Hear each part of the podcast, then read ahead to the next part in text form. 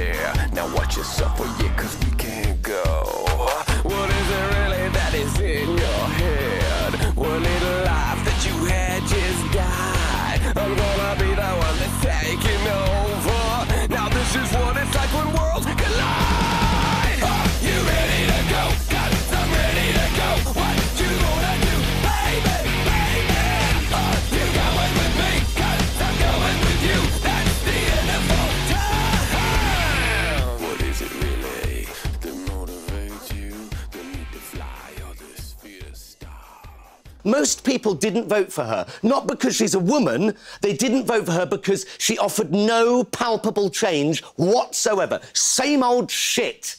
Trump represents a change, a terrifying change, but a change nonetheless. Hillary represented, well, she represented very little, actually, because she protects corporate interests, because she doesn't call the police when questions from the debate are leaked to her in advance. I noticed we barely reported that. Not everyone that voted for Trump is a sexist or a racist. How many times does the vote not have to go our way before we realise that our argument isn't won by hurling labels and insults? There are many who are uncomfortable with what we have created. Great Scott. Planned communities, the programming, Does this make me look fat? No, it makes you look like a tool of government oppression. But not fat. the sterilized, artfully balanced atmospheres. They stand for everything we don't stand for. Also, they told me you guys look like dorks. If that's what we are, we deserve to be the last of the free folk.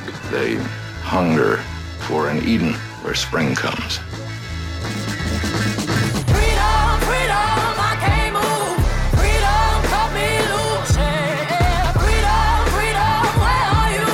'Cause I need freedom too. I break chains all by myself. Won't let my freedom rot in hell. Hey, I'ma keep on running 'cause the winner don't quit on themselves.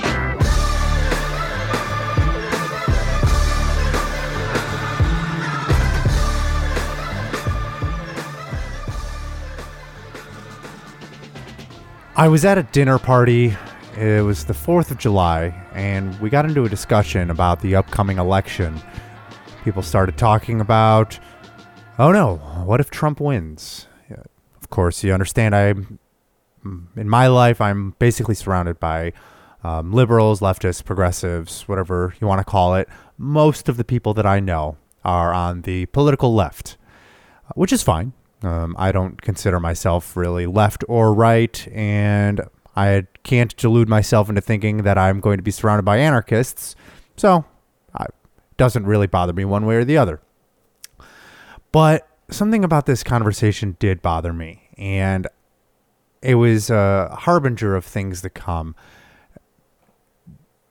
there was, other than myself, only one other person at this dinner party who was not on the political left. This guy was not in the in the clique, so to speak. He was uh, he was a brother of somebody who was there and got got invited because he happened to be in town.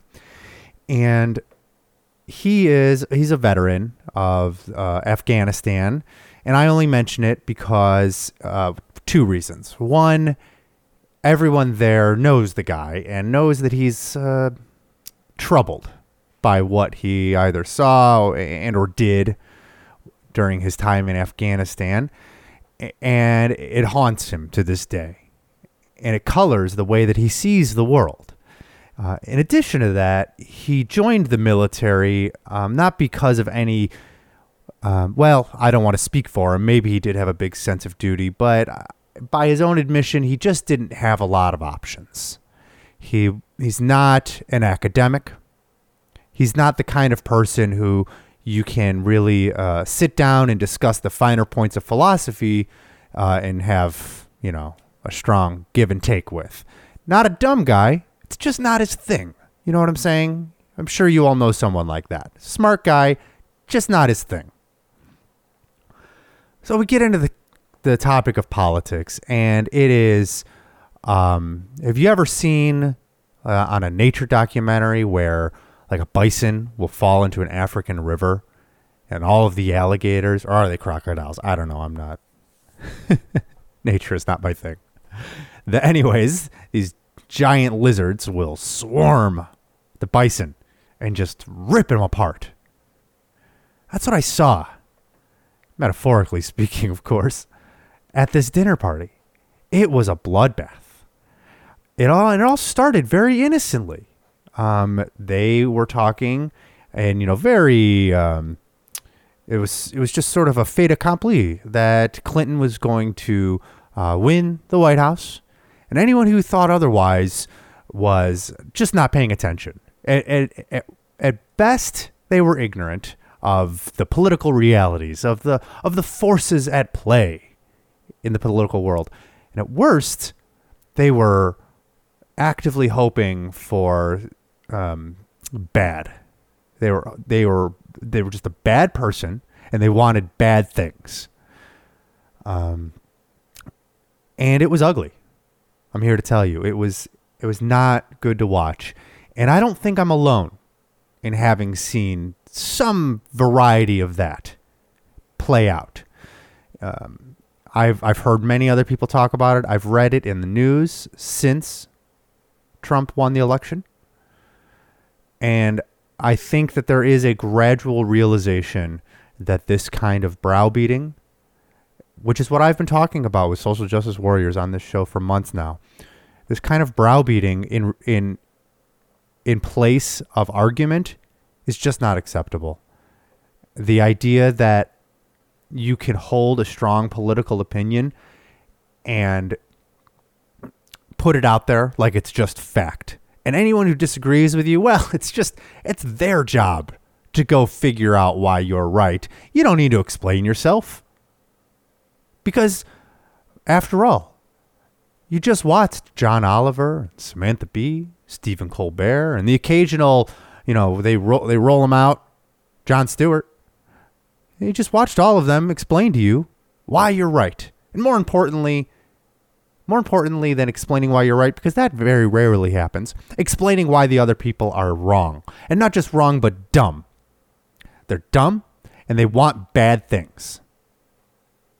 I'm going to play a little bit more of that clip from the beginning of the show. It's from Jonathan Pie. And frankly, I don't know who he is or what he's about. Um, he's a self professed uh, liberal leftist and you know what that's fine because i got past that video and i, lo- I watched the whole thing and i got to tell you i agree with essentially all of it um, other than a few minor political points that he makes but the but the overriding point that he makes about why Trump won is spot on. And I'm just going to let him ride out the rest of point number one of why Hillary lost. Here it is, just a couple of minutes long. When will we learn that the key is discussion? If you are unwilling to discuss, then you are creating the conditions in which Donald Trump and people like him can thrive. But instead of persuading people to vote, she just she just courted celebrity endorsements and then lost. What's going on? It's almost as if the political acumen of Beyonce and Jay-Z count for nothing. And then she loses it and, and loses the election and she locks herself in her hotel because she's too upset. Or because it had never occurred to them to even write a concession speech. Either way, grow up. I have no sympathy for her whatsoever. Be a better candidate. But uh, thing is, I can't say that. I can't say this to any of my friends, Tim. People like me. I I get fucking lynched if I said this because people like me won't listen. I I did this. This is my fault. Fucking Donald Trump. The left is responsible for this result. Because the left have now decided that any other opinion, any other way of looking at the world is unacceptable. We don't debate anymore because the left won the cultural war. So if, if you're on the right, you're a freak. You're evil, you're racist, you're stupid, you are a basket of deplorables. How do you think people are going to vote if you talk to them like that?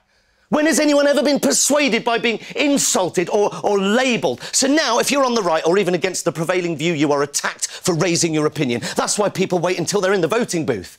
No one's watching anymore. There's no blame or shame or anything, and you can finally say what you really think, and that is a powerful thing. The Tories in charge, Brexit, and now Trump. And all the polls were wrong. All of them.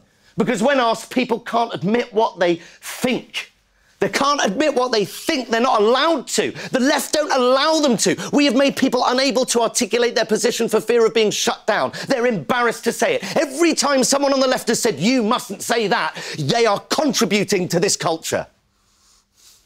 It's time to stop moaning. It's time to stop crying over spilt fucking Brexit. It's time to stop ignoring your opponents or worse, trying to silence them. It's time to stop banning people from speaking in universities. It's time to stop thinking that reposting an article on your Facebook feed is political engagement, that banning a gymnast from doing what he's good at because he insulted someone's religion somehow achieved something.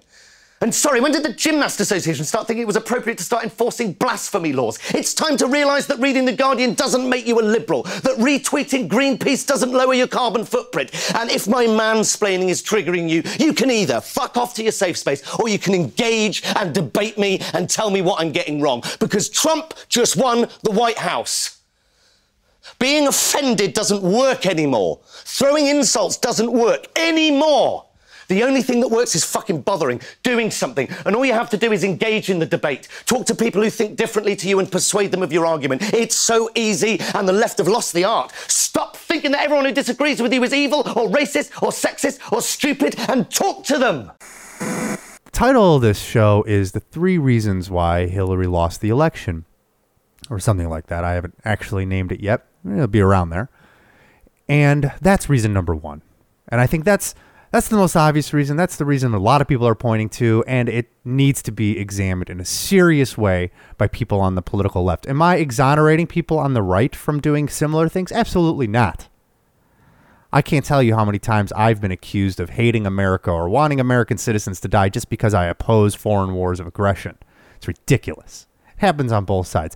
But it is uniquely pernicious on the left, at least it has been for the last few years, maybe the last decade or so this idea that anyone who disagrees with you is l- just beneath your contempt, not worth engaging. That's the first reason. The first reason that Hillary lost. What's the second and third reason? Well, people have a very short memory. They don't remember, there's no cause and effect.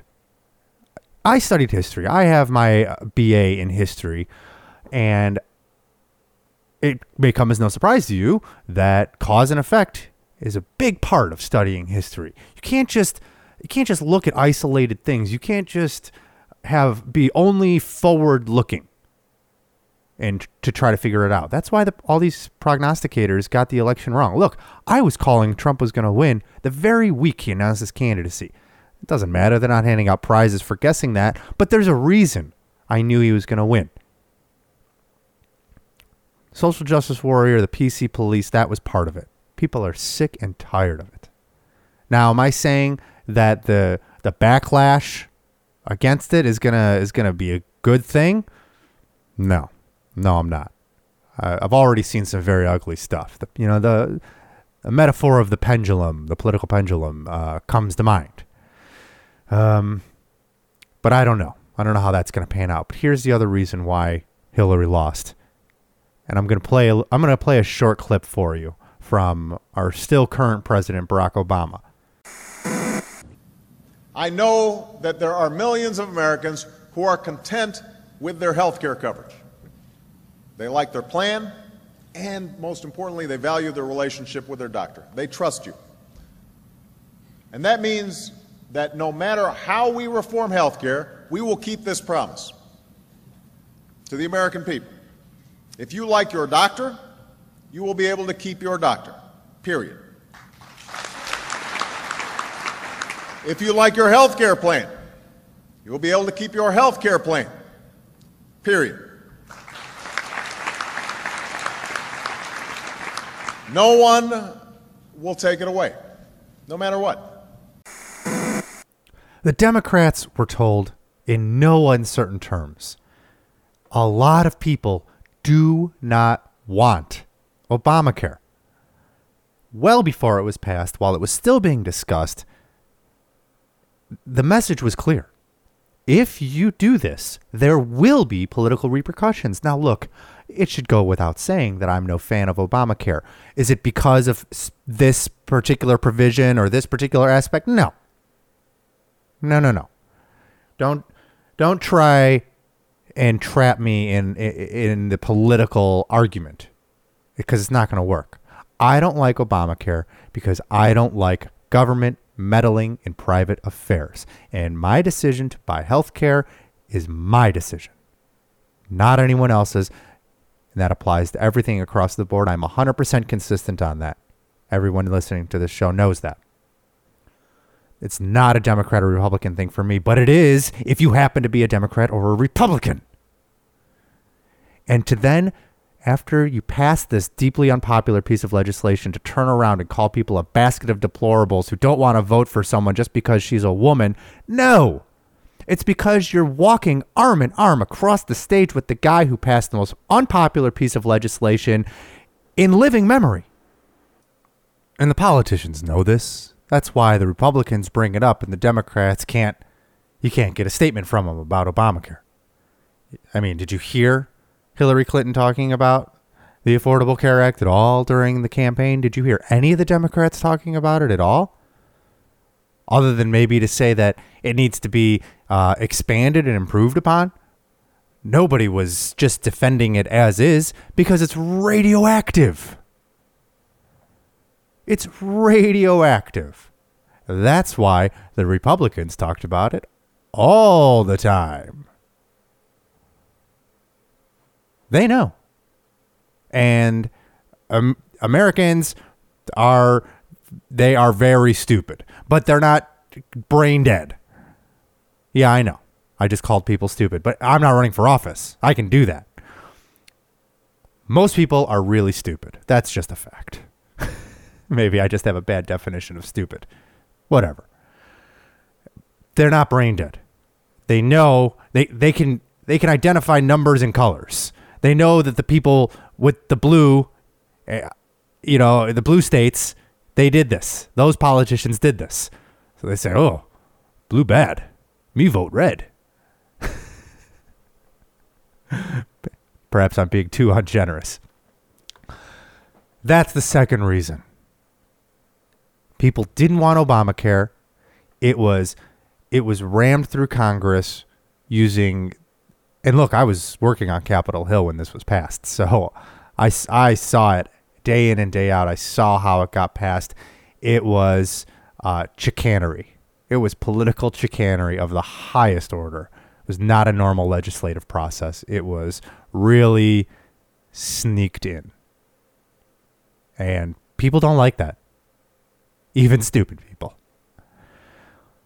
The last reason, remember what I said about cause and effect? Well, I'm really I'm really digging deep on this one because I'm going all the way back to when Obama was running for office. And in fact, I'm going to go even further back than that. All the way back to when George W. Bush was running for office. I'm going to play back to back two clips from each of them during the campaigns, their respective campaigns before they won the presidency. And they both had a very explicit message. See if you can figure out what it is. I will give our military a new mission on my first day in office ending this war. Let me be clear. We must be as careful getting out of Iraq as we were careless getting in. We can safely redeploy our combat brigades at a pace that would remove them in 16 months.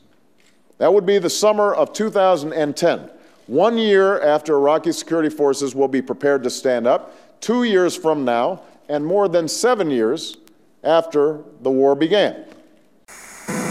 Yeah, I'm not so sure the role of the United States is to go around the world and say this is the way it's got to be. So I'm not exactly sure where the vice president is coming from, but I think one way for us to end up being uh, viewed as the ugly American is for us to go around the world saying, we do it this way, so should you.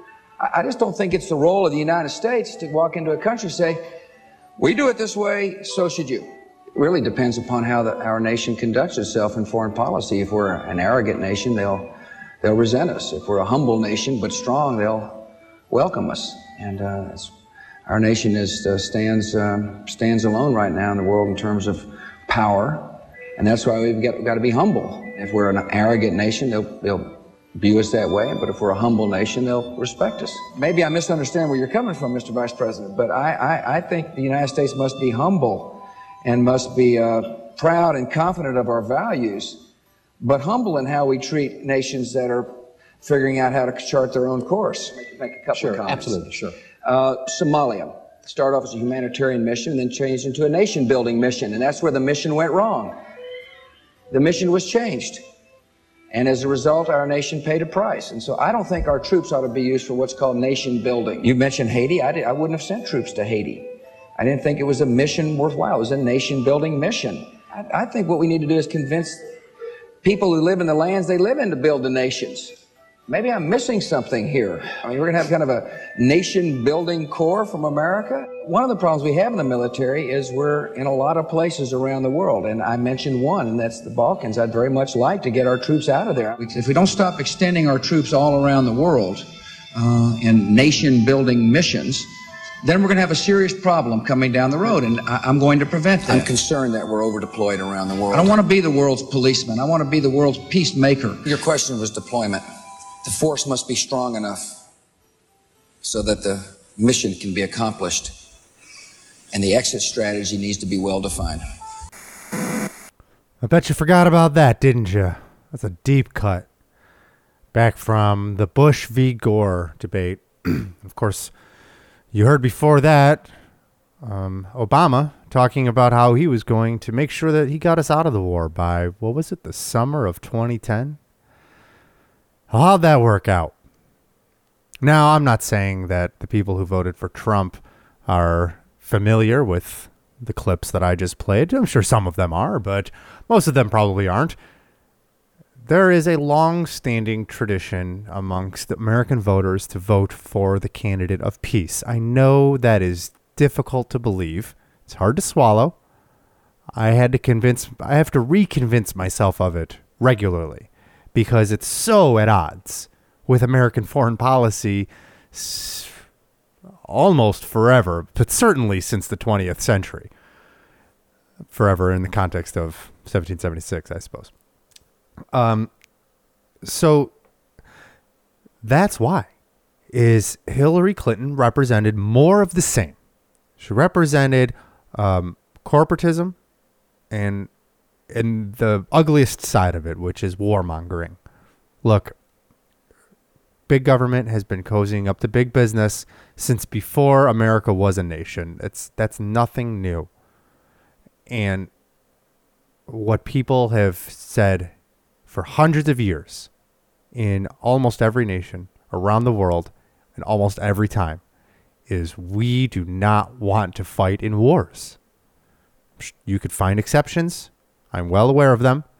But generally, 99% of the time, people will vote for the person who promises peace. Simple as that. Hillary Clinton went up there and she thought that being hawkish and aggressive was going to if I was, you know, going to put myself in the mind of a Democratic strategist, I think they were afraid that a female president and you know, we've been at war for how long now? Since 2003, so 13 years. They were concerned that a female president would be seen as weak compared to a man. So they really played up how hawkish she is, or maybe they didn't. Maybe she really is that hawkish. Either way, it was the wrong message. People are tired of these wars. It's why they voted for Obama. And it's why they voted for Bush before that, not because of these wars. Obviously, I have a history book. They weren't voting against the Iraq war then because it didn't exist yet. They were voting against the idea of whatever war might come. Now you can point to the fact that there was huge fervor and huge favorability ratings when Bush led America into war, and that's true. I don't deny that, but that's always true. You can whip people up into into a fervor, uh, especially after something like a terrorist attack. I mean, come on. People are tired of it now. And I think that had a lot more to do with it than people are are mentioning. Trump talked about he's going to make a deal with Russia. Clinton's talking about brinksmanship, brinkmanship rather. Um, it's insane. I read just the other day that Russia just uh, recently completed construction of a new nuclear missile which can wipe out the area the size of, wait for it, Texas. One missile can wipe out Texas. Let that sink in. And then remind yourself the name of the show here is Peace Propaganda. That is the overriding function of this show. Why I do what I do. That's why I, when I used to vote, voted for candidates who promised relatively more peace than their counterparts. And that's why I think Trump won. I did not vote this election. You can you can hear in previous episode is voting okay that I believe that voting is immoral. But that doesn't stop me from analyzing why a vote went the way that it went. And it's perfectly clear to me that Clinton lost because the Democrats and and the liberals and leftists have been browbeating people into agreeing with them, been hurling insults, and not engaging uh, on an intellectual level. That's the first reason. Second reason is Obamacare. People did not want it, and it is showing itself to be the disaster that people predicted it would be based on solid economic arguments. You can't, well, that has been rehashed over and over again. I think people know why Obamacare is not working at this point. And the third reason is war. People are sick of war. So that's the show this week. Well, I shouldn't say this week because I don't do weekly shows anymore, apparently. But that's the show. I hope you enjoyed it. I've been pretty active on Twitter lately. Um, you can follow the show at Peace Podcast on Twitter. Uh, I'd love to talk to you there. If you disagreed with anything that I said here, if you want to add something, definitely reach out to me there. Um, you can also reach the show by um, going to voluntaryinstitute.org and clicking on the Contact Us tab. That will send it directly to my email. Even if it seems like I'm not putting out shows regularly, I assure you I do check the email. I get notifications on my phone, which is on me all the time. If you want to reach out to me, that's the best way. Um, either Twitter or the Contact Us page on voluntaryinstitute.org. Thanks for listening to the show. I'll see you soon. Conversion software version 7.0. Looking at life through the eyes of a tire hub.